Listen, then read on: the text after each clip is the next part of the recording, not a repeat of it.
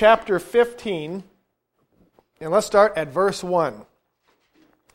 And certain men which came down from Judea taught the brethren and said, Except you be circumcised after the manner of Moses, you cannot be saved. So there were people who wanted to follow the Lord, but they were clearly teaching something that just wasn't quite biblical. They were telling the Gentiles, the people that had accepted Christ, the non Jews, they said, if you want to follow him, if you want to be saved, you must be circumcised. Now, of course, does everybody understand why they would say that? Why would these Jewish people tell Gentiles that? Because for the previous 1500 years, God had given to the whole nation of Israel a manner, a recipe for being in His good graces, for being saved, for being a believer, for being a follower of God. The males were required to be circumcised. Now, you know, a lot of us read this today, and this doesn't even really mean much, but back here in this time, imagine being the Jewish nation. You were the people that God verbally said, He wrote down, I have chosen you. They were a group of people that were set aside, they were special. There's Old Testament verses that use the language of he was they were the apple of God's eye. And we all know that doesn't mean that they did everything right, far from it. But yet God still picked them. And he met with them. He the Bible tells us that the oracles of God, the handwriting that we got of what God's message was, it was given to them to Moses and to all of their prophets. So, at this time, when this is being written and lived in the book of Acts, there's an enormous uh, ingredient that is missing today. When, uh, especially us here in America, we're this big melting pot where we have all different nationalities and races, creeds, colors. To us, it, we really, really don't even think that much of it, but to them, it was very tribal. It was very uh, nationality meant everything. So for them, the idea of these non Jewish people, the Gentiles, they want to be saved. They want to follow Jesus of Nazareth. What do they have to do to be saved? Do they have to become one of us? And you're going to see here this question arises. When therefore Paul and Barnabas had no small dissension and disputation with them, See, Paul and Barnabas are telling you, you can't tell people that. They determined that Paul and Barnabas and certain other of them should go up to Jerusalem unto the apostles and elders about this question. This became a big deal. Verse 3 Being brought on their way by the church, they passed through Phoenice and Samaria, declaring the conversion of the Gentiles, and they caused great joy unto all the brethren. So they're starting to spread the word that, listen, we've been preaching outside of Israel to the Gentile people, and tons of them are getting saved. So these Jewish people are hearing this. Well, people outside of Israel, how could it possibly be that they could be saved? In verse 4, when they were come to Jerusalem, they were received of the church and of the apostles and elders, and they declared all things that God had done with them. But there rose up certain of the sect of the Pharisees what nationality would they be? Clearly Jewish. Some of the Jewish of the Jewish. But look what it says about this. I only remember reading that the Pharisees were the ones that plotted to kill Jesus, which they did. But look what this verse says. There rose up certain or some of the sect of the Pharisees which believed.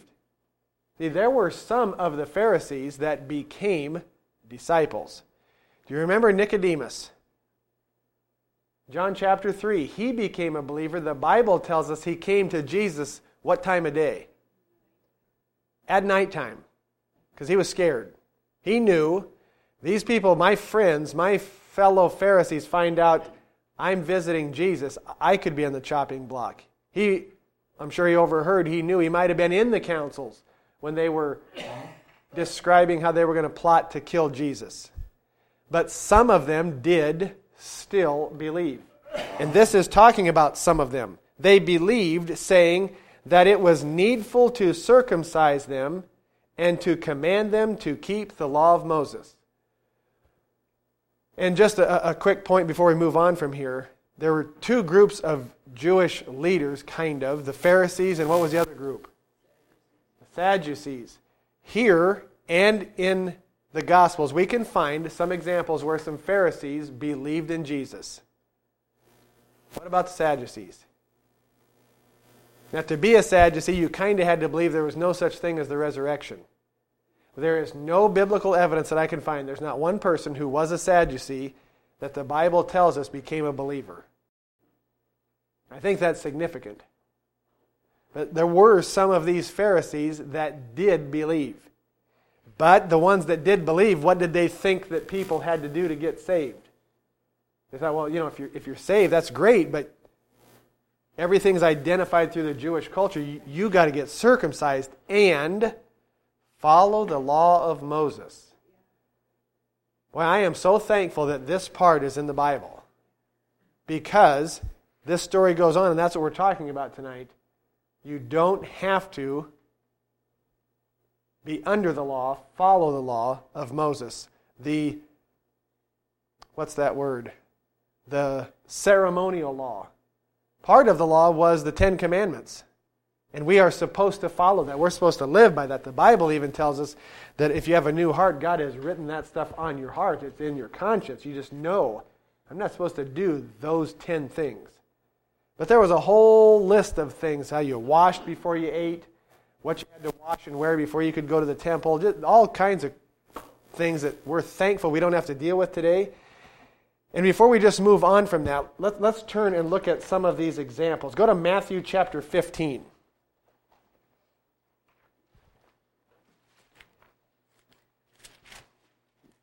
Uh, excuse me, Matthew 5. Matthew chapter 5. Early on in Jesus' ministry, and he was asked some questions and he's teaching about the law. You can bet he had to deal with this law. The law, uh, the Jewish law, was first and foremost in their being, in their mind. Matthew 5, verse 17, he says, Think not that I am come to destroy the law. Now he's addressing what topic? The purpose for his coming. He's telling them, first off, why he didn't come. And he's going to get to why he did come. He did not come to destroy the law. That means God didn't decide that what I gave them was wrong and it just needs to be destroyed. Jesus said not to destroy it or the prophets. I am not come to destroy, but to fulfill. That puts it in a different perspective. He didn't come to just wipe it away and destroy it. Not at all. He came to fulfill the requirements of that law. And see, that gives you an insight into the God that we serve. If there were requirements, it shows you that God was serious about the law that he handed down to Moses. Now, they added to it, perverted some of it. Jesus even addressed that, talking about adultery and a few other topics. He told them how you have stretched it. Your tradition is making my commandment of no effect. They added traditions to the law that did not line up with the law. But what Jesus is talking about here, the law that was given to the Jewish nation, Jesus' life was meant to take care of all the requirements that mankind had to go through to get back to God. That's a very important point because it tells us that one word we can use to describe our God, He is legal. He's not legalistic. He doesn't do things just for the sake of doing things. He's legal, meaning he sets something down. He doesn't just wipe away our memory so that we never heard him say that he told us to follow it. He deals with that law. What did that law require to deal with sin? One word required blood. That's why the Old Testament is so bloody. They were, they were sacrificing animals all the time. It, the Bible even tells us the day that Jesus died on the cross that there was something going on in the temple. It was the day of Passover. They were sacrificing a lamb that very day. What they didn't know is that God's Son was hanging outside on a cross, paying the penalty, fulfilling the requirements of all of the law so that nobody would ever have to follow the law again. How do you go through the law? You go through Christ. His blood is the end of the law for every believer. And that's what Jesus is pointing out here. He said, This is the purpose I came. See, look at verse 18. For verily I say unto you, until heaven and earth pass. That sounds like a, a big deal. You're telling me there's coming a day where both heaven and earth are going to pass? Yes, it is. Can you think of a bigger physical event than heaven and earth being destroyed, passing away? Jesus pulls that event out to make a comparison. Heaven and earth is going to pass away one day, but until it does, not one jot or tittle shall in no wise pass from the law until all be fulfilled. You know what was on Jesus' mind most of the time he was here? Taking care of all those requirements. The law. Follow his life down through and all the things that he did. You know, there's a reason he was baptized of John the Baptist. There's a reason his parents went to the temple eight days after he was born. It tells us to fulfill the requirements of the law. His entire life was to fulfill the law and become that sacrificial lamb that was the end of it. Finally, the perfect, pure blood was sacrificed, and that's why we never do it anymore. But see, we just, on this side of the cross, we read our Bible without ever thinking about the law, back here at this time, it was not just on everybody's mind, it was in their daily activity. Going to purchase a land from some rancher so I can go to the temple and take care of my family's sin. That kind of stuff happened every day, all day. Washing before they ate. Let's go to Matthew chapter 15 and verse 21.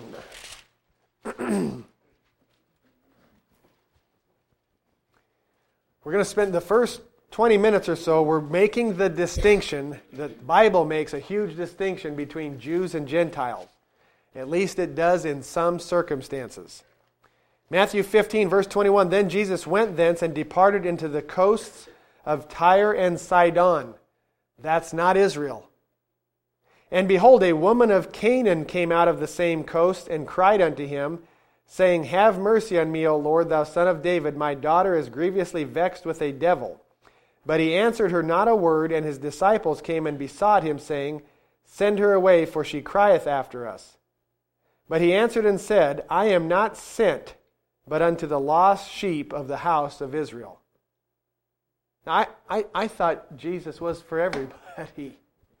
Well, he is. He clearly is. But first of all, he was first sent to who? To his brethren, the Jews. It's their Messiah. The promises throughout the Old Testament was that he would come to them. This little story of who Jesus meeting this person, it, it, it, even gets more direct. Verse 25 Then came she and worshipped him, saying, Lord, help me. So she's desperate. And he answered in verse 26 and said, It is not meet to take the children's bread and cast it to dogs. It's almost kind of hard to read, isn't it? Our Savior, does, is he really calling somebody dog? Well, what he's pointing out is that he's talking about the children's bread. And that's the children of the kingdom or the children of Israel. Jesus was specifically sent to Israel. Now, we skip ahead in the story, we, we know how that went. They rejected him. And once they rejected him, then what? Then that message went to the whole world. But the Bible, first, it clearly points out Jesus was sent to the nation of Israel, Jewish people. And there's a lot of things in the Gospels that don't really ring true to our ear, don't make sense, unless you understand at this time in history there was an enormous distinction between the nation of Israel and anybody else, especially in their eyes. And Jesus is he's kind of going along with it here early in the ministry. Now in verse 27, she said, Truth, Lord, yet the dogs eat of the crumbs which fall from the master's table. Then Jesus answered and said unto her, O woman, great is thy faith, be it unto thee, even as thou wilt. And her daughter was made whole from the very hour. According to Jesus' words, why did that lady get what she wanted? What was the ingredient she had that brought it to pass in her life? Faith. And this is our connection. If you're not a Jewish person, you're not born a Jew, you're not born one of the chosen people, yet the Bible, the New Testament, sends, spends a great amount of time teaching us that it is by faith that we are saved. This woman believed in Jesus. So much so that his disciples said, Get out of here. We, we've already talked to the master. He said, Get away. She forces her way in there, basically, talks to him, and Jesus sees her faith and says, I'm not coming where you are, but according to your faith, let it be made unto you. Your daughter is healed. Now, what, what goes through your mind? What Old Testament story goes through your mind when you hear Jesus tell her, Be it unto thee even as thou wilt, great is your faith? I can tell you what jumps into my mind Abraham. Because Abraham believed God, and he is the father of our faith. Because Abraham just heard the voice. And he believed it so much so that God said, I'm imputing righteousness to you.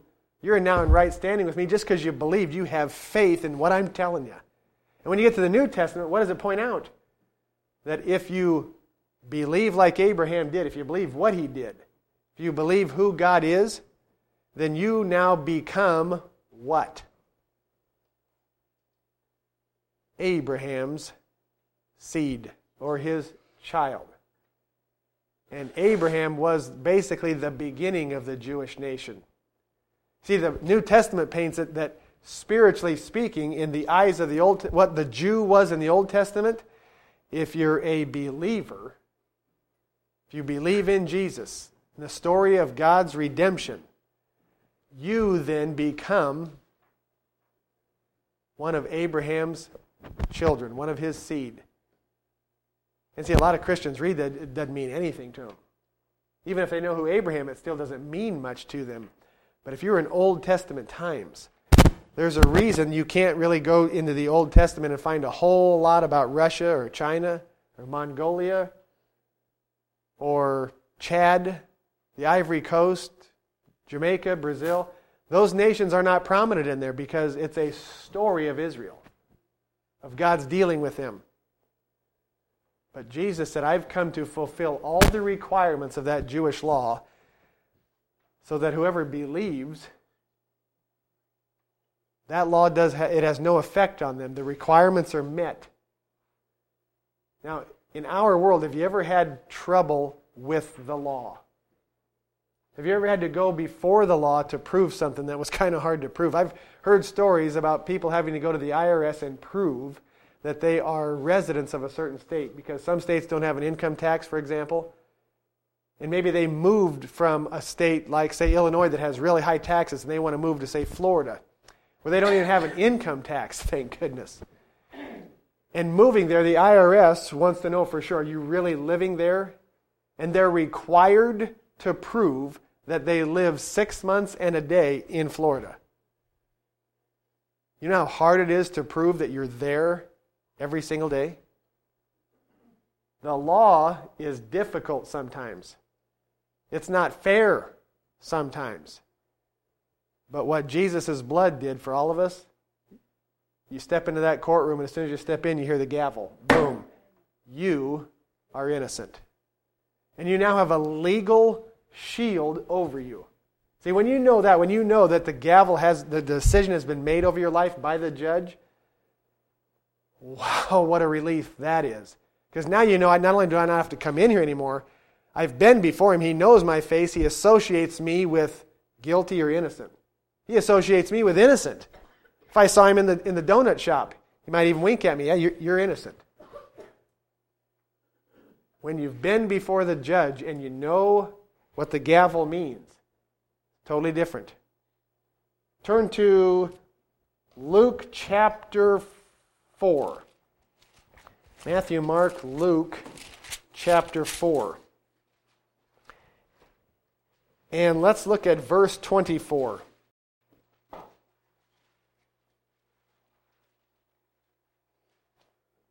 Uh, verse 25. Jesus talking, Luke 4:25. But I tell you of a truth, many widows were in Israel in the days of Elijah, when the heaven was shut up 3 years and 6 months, when great famine was throughout all the land.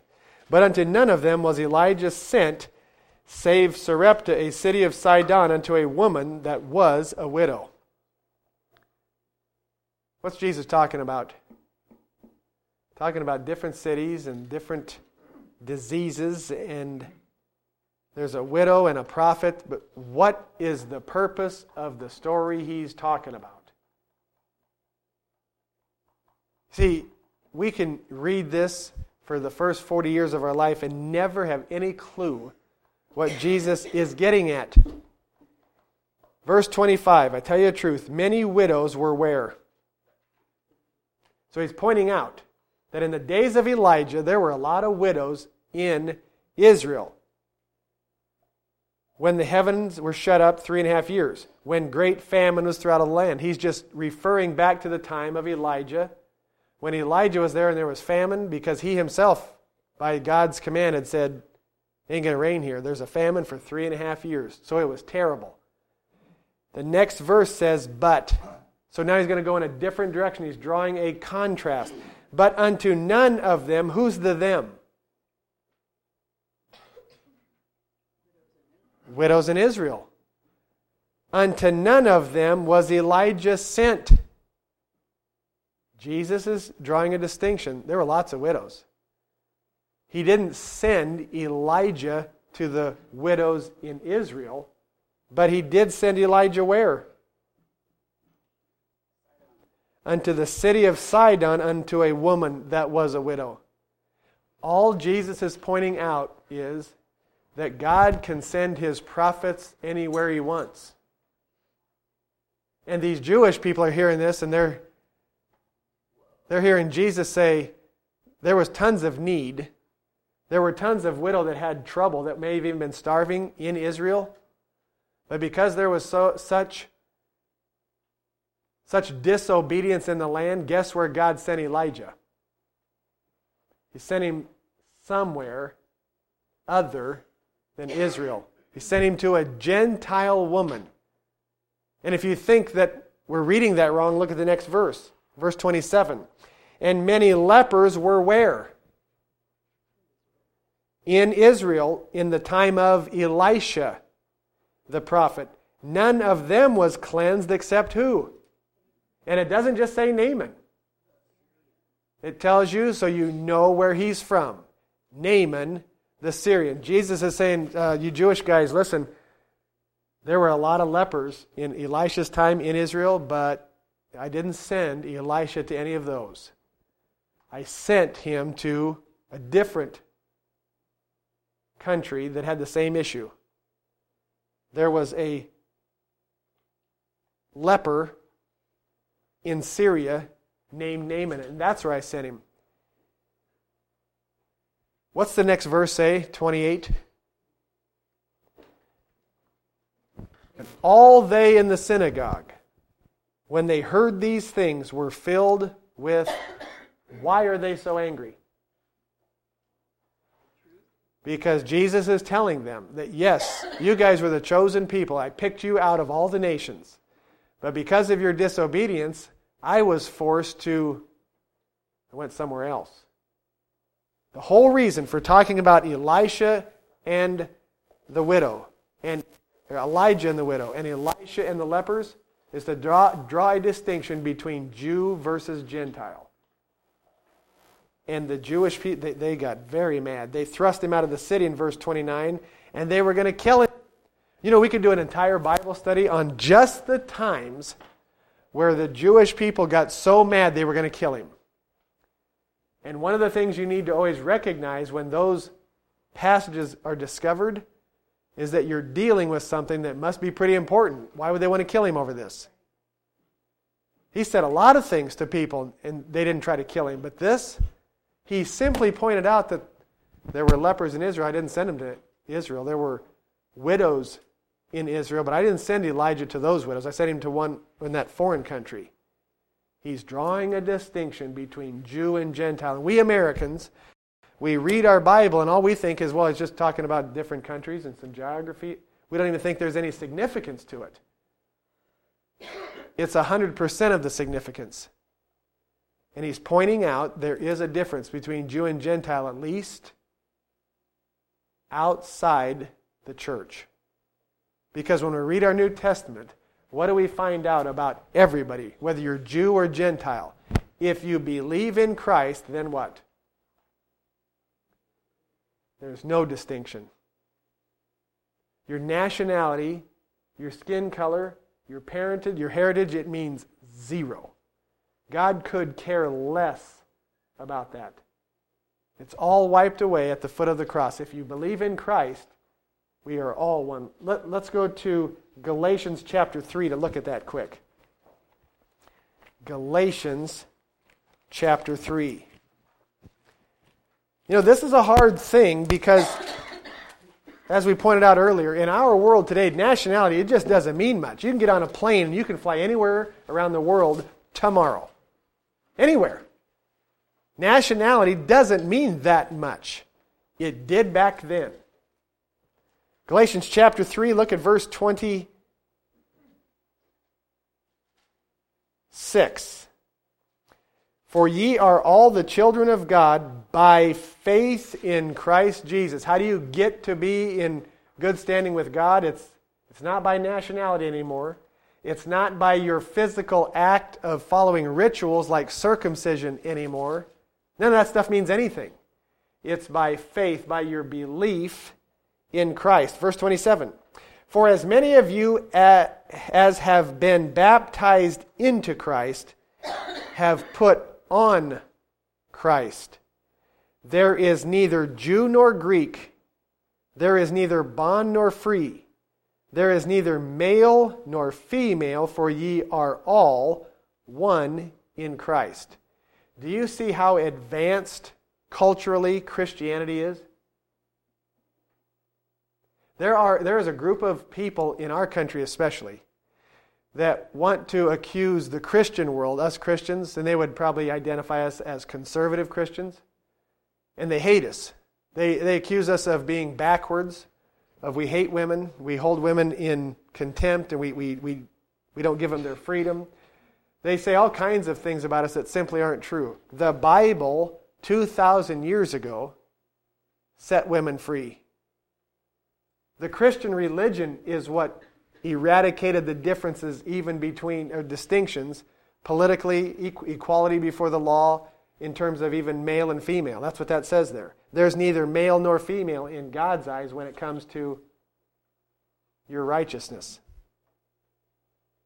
See, today, go to Islamic countries and try to tell them that women are as righteous before God as men, have the same rights, you're going to be in trouble. Christianity from the beginning. And this is why throughout history, go study history and find out what happens when the gospel got taken to different parts of the world. What happened?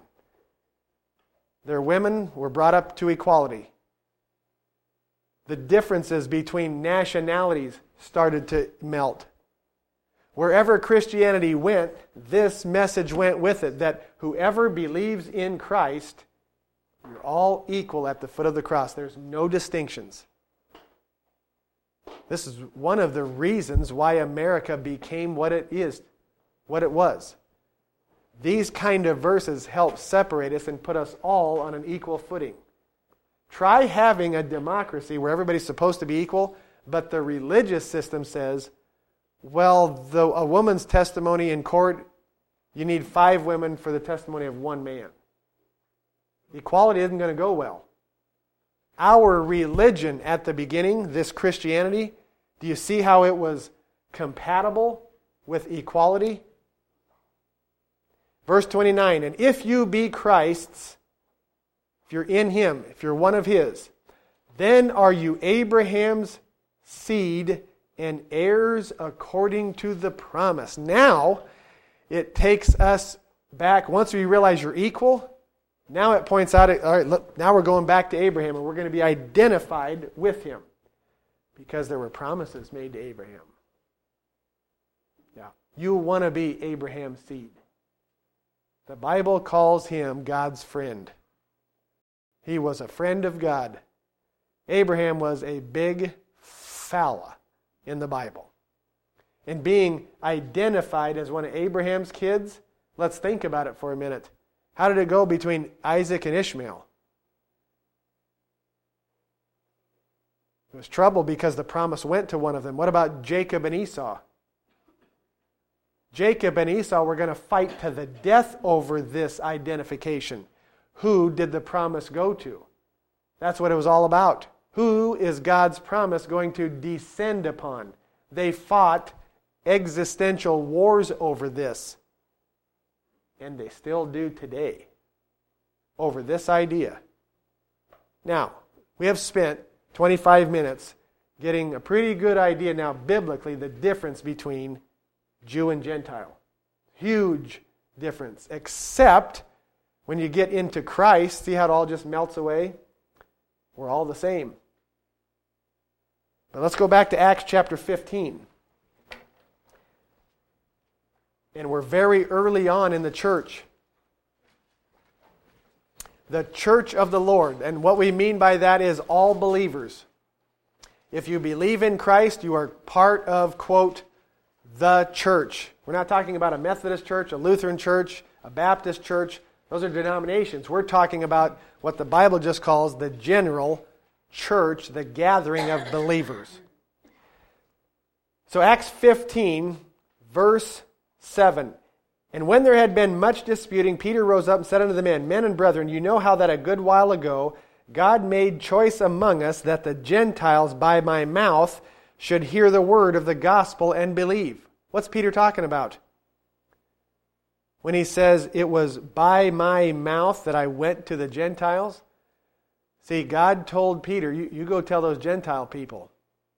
Because as a group, yes, there were Jewish believers, but as a group, the nation of Israel rejected their Messiah to such a degree that he died. Now, that's a huge, huge thing. I'm not at all pointing that out to try to stir up some anti Jewish sentiment. That's not at all. We're, when we get through with this, you're going to see how it, it all circles back to Israel. God's not done with them. But we, what we're seeing here is this the group of early disciples had to come to some understanding. So Peter says then in verse 8, And God, which knoweth the hearts, bear them witness, giving them the Holy Ghost, even as he did unto us. Peter says, When we went to the Gentiles, preached to them, what did God give them as a sign that they're believers? Gave them the Holy Ghost, just like He gave us. So Peter is putting on evidence to say there's no difference. God gave them the Holy Spirit. Verse 9. And He put no difference between us and them. Notice the us and them language. Very prominent back then, and for good reason purifying their hearts by faith. Now, therefore, why tempt you God to put a yoke upon the neck of the disciples, which neither our fathers nor we were able to bear? What is the yoke that Peter is describing? Peter said these Jewish people are believers. Why are you trying to put a yoke on their neck? He's talking about the law. They got to be circumcised. You got to follow the law of Moses. You got to know Leviticus inside and out. Peter is saying our forefathers that God handed it to, they couldn't follow it. We in our day, we can't follow. It can't be done. And that's what the New Testament teaches. What was the purpose of the law?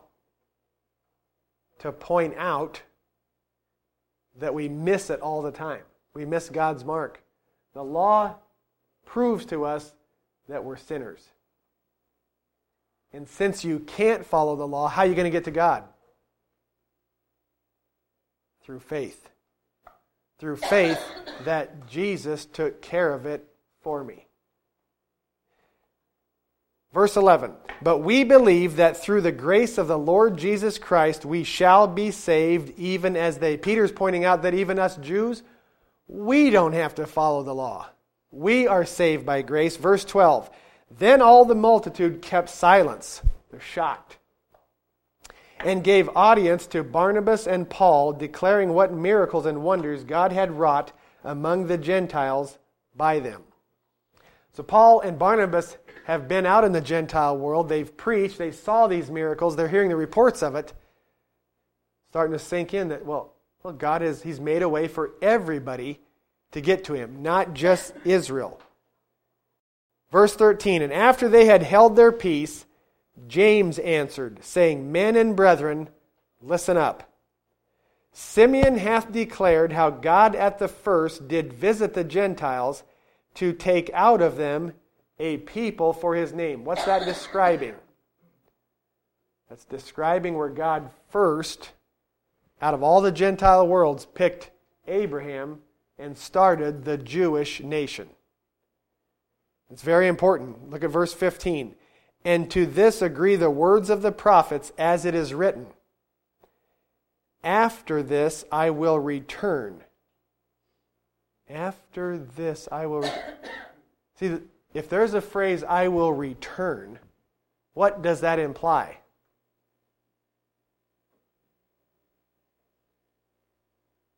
What does it mean if I told all of you, I, I got to leave for about 10 minutes, but I'll be back? I'll return. It means I left, but to leave, I also had to first had to first be here. In this verse and in this prophecy is the two comings of Jesus Christ.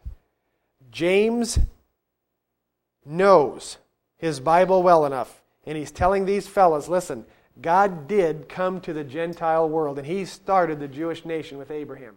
He picked us out. But it says, After this I will return and will build again the tabernacle of David, which is fallen down. In James's time, was the throne of David, the tabernacle of David, David standing? It was not. This verse says, and this is Amos chapter 9, verse 11, is what he's quoting. That after this, after his first coming, there's going to be a certain amount of time pass. And that gap, that distance so far has been about 2,000 years after this, what is he going to do? He is going to return and he will build again the tabernacle of David, which is fallen down, and I will build again the ruins thereof and will set it up. Why would the Bible include a promise that seemingly says Jesus is going to come back here and set up that throne of David again? See, the throne of David is a Jewish thing. It only you would never look for the throne of David in Washington D.C. or Beijing or Moscow. What does the throne of David what geographical place does that even imply? Israel, and probably more specifically Jerusalem. That's the only place that even makes sense. James is pointing out, because here's, here was the whole discussion. These guys are talking and they're hearing God can save Gentile people, and they don't have to become one of us. They don't have to follow Jewish law to be saved. Now, if that's the case, here's the big deal, people. Listen up. If the Gentiles don't have to follow Jewish law to be saved, what that implies is what is going to become of Israel? See, if, if people in Syria don't need the Jewish nation to be saved, and they don't, what is going to become of Israel, who up to the time of this writing had been the only way that God dealt with the earth.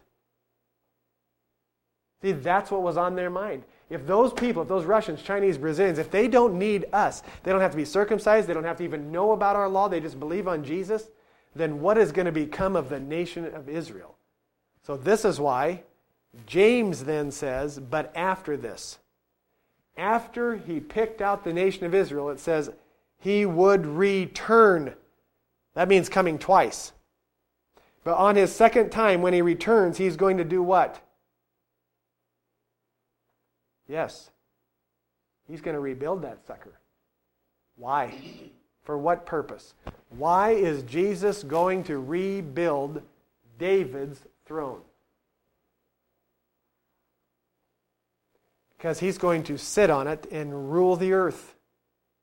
Now, again, having David's, David's throne implies a Jewish nation. David's throne would mean nothing sitting down at our, our, our courthouse here in Hebron in America. It would mean nothing. Nobody would even recognize what it was. It only makes sense. He's talking here that at the end times, Jesus is going to come back. And he is going to build again the tabernacle of David, and he's going to rule the earth from Jerusalem. And this was the discussion at the time of the disciples because they started to realize all these non Jewish people getting saved. Well, I mean, what's God what's going to happen with the nation of Israel? Are we just going to disappear? Well, in fact, in a way of speaking, for about 2,000 years, they did disappear in a way. They were disseminated, they were dispersed throughout every other nation on earth. And this is why it is so significant in the time that you live in. Where are they at now? They're all gathering over there. You want to know what God's timepiece is, what his watch is? You look at Israel. If somebody in here was living before 1948, and we have a few, maybe in your childhood, some of these verses wouldn't even mean anything. That Israel had to be reconstituted? How's that going to happen? I mean, over there in Europe, they're, they're killing every single one of them they find. There probably won't even be a Jew in about three more years. And yet, God has worked it out. Till after that disaster, He started to collect, they're bringing them home. And the promise of them being regathered for the second time, it's happened in your life. You ever thought, man, I would have liked to have been at the Red Sea when God, I would have liked to have been back in Abraham's time when God talked to him up on that mountain when he was sacrificing Isaac.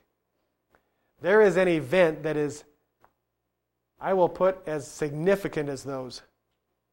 The Bible says, think in Ezekiel, that there's going to come a time when the world will no longer say that God that brought the people out of Egypt. Now, it says that hundreds of times throughout the Bible. That was such a big deal that God took his slave nation out of Egypt, went through the Red Sea, and went into the promised land. That was such a big deal. That phrase is hundreds of times found in your Bible. And the Bible says there's going to come a time where nobody will say that again. They won't even remember that because of the second time that he regathers them. What they will say is how God brought them out of the north, the east, the south, the west. He went throughout all the world and reconstituted them back to one tiny little place where it all started. And that has happened. Or at least it's a long way down the process. The fact that there is a nation of Israel today is one of the biggest proofs that your Bible is true. It's an impossibility for that to exist without God. It could not happen. A people that had lost their land, lost their culture, lost everything, and were just scattered throughout the earth for 2,000 years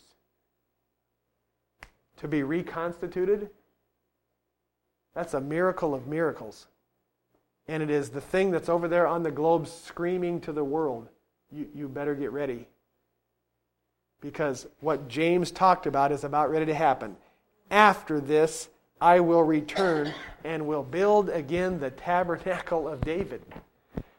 So, in James's time and in those disciples, they thought if the rest of the world, if Gentiles don't have to become a Jew to be saved, then, you know, what's going to become of us?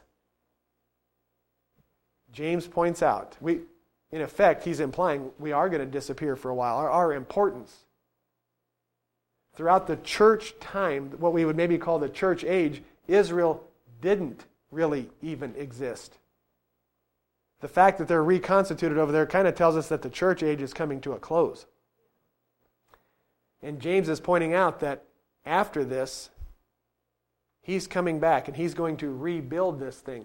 And this is why the idea of the, the distinction between the church and Israel, do you see how mutually exclusive they are?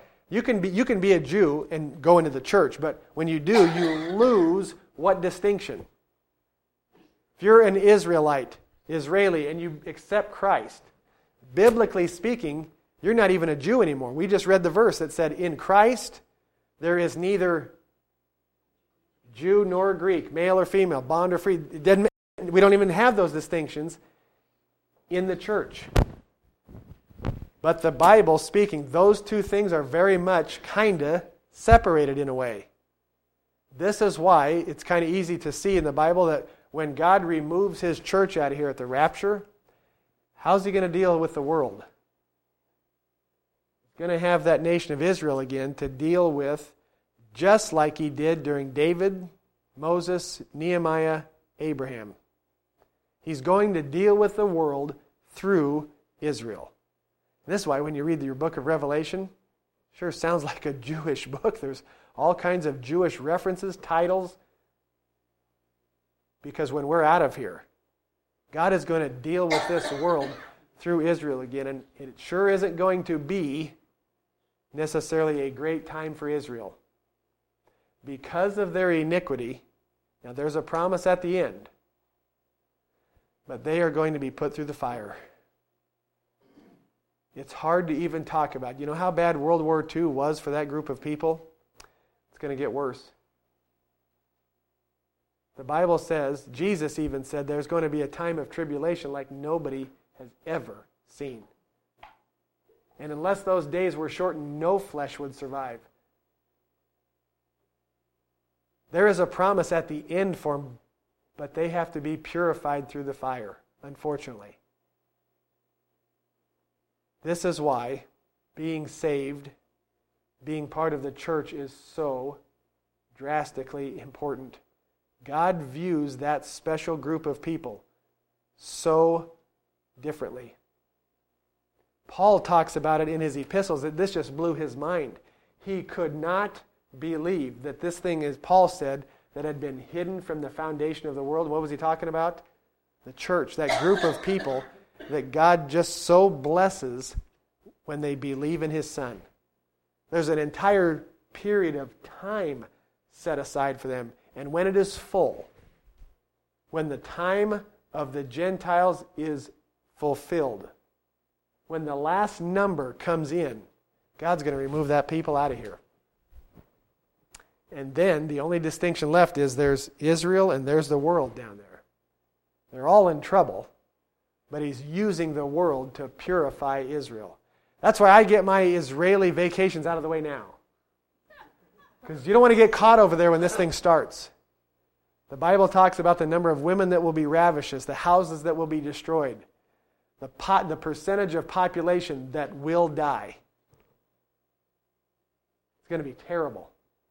But after, at the end of it, the whole purpose of the tribulation time period is what? What's the purpose of that terrible time? To get the nation of Israel to look where? Lord, Lord we, we, we missed it. Jesus was our Messiah. Please get, get him back here. We accept him. He's ours. And at the end, Jesus is going to come back and he is going to destroy their enemies. But first, it's not going to be good. So, what Acts chapter 15 is describing James, the apostle, he nails it. And he uses the Old Testament that there's going to be a period of judgment that is coming. And after, Jesus is going to rebuild that tabernacle of David. He's going to rule on the earth as a potentate, as a dictator. We're finally going to have found a benevolent dictator. He's going to be perfect. And that's why all authority, all rule, all power is in his hand. He has won it. Now, people, he didn't win it just to set it on the shelf. He's going to use it and put it into practice on the throne. Father, we pray, Lord, that you would always have us open to your plan, that we would always be able to perceive the things, the workings that you do here in this earth. Open our eyes, Lord, that we can follow you, that we can see your movements in this earth, so that we can align our lives with its truth. Lord, we pray for Pastor and Tiff right now that wherever they are, you keep, you guard, and protect them, that they live under an open heaven, that they would have health, peace, and joy in their home. In Jesus' name, amen.